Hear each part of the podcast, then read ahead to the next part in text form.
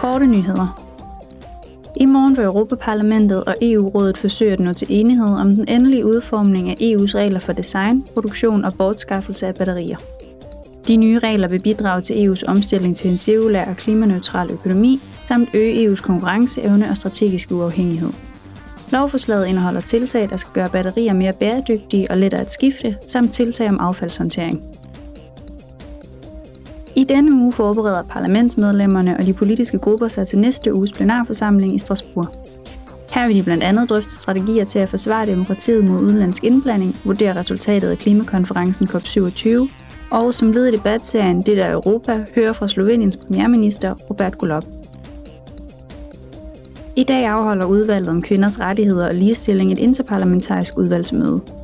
Formålet er at udveksle synspunkter med repræsentanter for EU-landenes nationale parlamenter om spørgsmål vedrørende ligestilling mellem kønnen i forbindelse med de parlamentariske aktiviteter. Særlig vægt vil blive lagt på integrering af ligestillingsaspektet i de nationale parlamenter. Arrangementets to vigtigste emner er gennemførelse af og sanktioner i forbindelse med protokoller for bekæmpelse af chikane samt kønshandlingsplaner.